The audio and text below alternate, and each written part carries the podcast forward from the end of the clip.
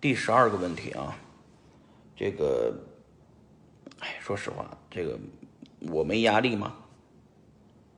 现在只是承受压力的能力比你们大而已，嗯，只是说我呢，我有什么压力，我这么说出来就没压力了嘛。很多人呢，一肚子的话没人说，没人聊，啊，我呢，起码有这么多粉丝能听我白话，我有什么事儿我都说出来了。就像我那段时间推 F Coin，我就觉得我操，那个那东西就特特牛逼，就能把所有的现在的交易所的模式打翻。啊，对这个行业有巨大贡献，我就推了，推的所有交易所那些创始人、老板们都觉得，哎呀，宝，你别能这么说了，说完以后，我们这用户都跑到 F Coin 去了，啊，但是呢，我说实话，我觉得 F Coin 就免就是你免手续费嘛，因为在那儿交易就是便宜嘛，这手续费都返回来了，我觉得这就便宜，我就也觉得有道理啊。你说有道理东西我不能推吗？对吧？啊，再说我现在一说，然后我说 USD Tether 的 C to C 业务肯定会出问题。下半年，啊，这是我的判断，我难道不能说吗？难道这东西实话不能说吗？我肯定要说出来，但是不能让我憋着，你知道吧？C to C 肯定有问题，因为现在外汇管制在中国是非常严格的一个事情。因为 C to C 啊，现在 USD USD Tether 这个币其实就是美元，但是呢，大家不提，他说大家说那不是美元，那就是 USD Tether 啊。但是人民币管外汇管制现在因为这个月管制，就六块九，这个新闻越来越火。如果到期以后，那更疯了。疯了以后怎么办？大家发现换美元换不到，我换 USD Tether 了，是吧？起码这中国的那些交易所出海的交易所都能做 C to C 的这个人民币跟这个 USD Tether 的兑换。Us Tether 又不是这个国家发行，它是一个 Bitfinex 公司发行的，它就是一个币。但是它就等于一块钱，大家很多人都跟那个玩意儿兑换，所以造成一个什么问题呢？造成一个，就是他妈的这个币啊，始终有一个很大很大的一个这个量，嗯，我觉得隐形的雷啊，今年下半年最大的爆雷就可能是这个 USD Tether 对人民币的兑换的这个渠道爆雷，爆了雷以后，这些交易所也跟着爆雷。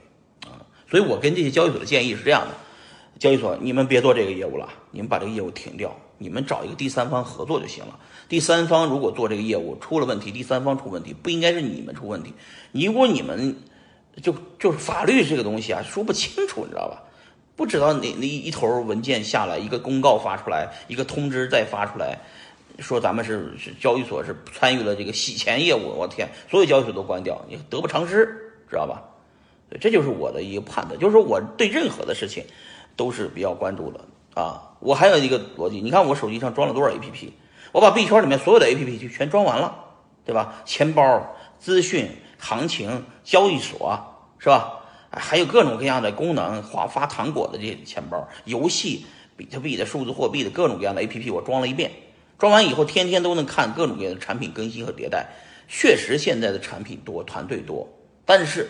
没有人下功夫去像我们这么去研究当一个好的产品经理。我现在都快产品经理了，我起码知道哪个 APP 做得好，是吧？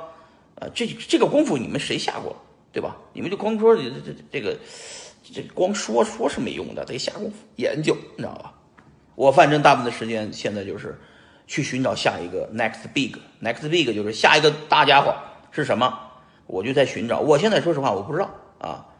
呃，但是我呢，多少脑子里面有个概念，这个东西一定是，呃，赚钱效应有，这是第一。第二，呃，有无数的用户可以非常轻松的就可以参与，啊。第三，啊，很多由于这个东西是新东西，所以带来了整个数字货币的另又一次腾飞，啊。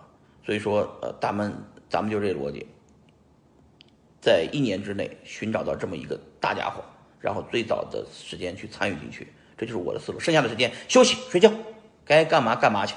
你们也是，该干嘛干嘛去，该睡觉睡觉，该休息休息，啊，该旅游旅游，别把精力全天天泡在币圈里面。离了币圈也能活，不一定他妈的天天就是非币圈不可了啊。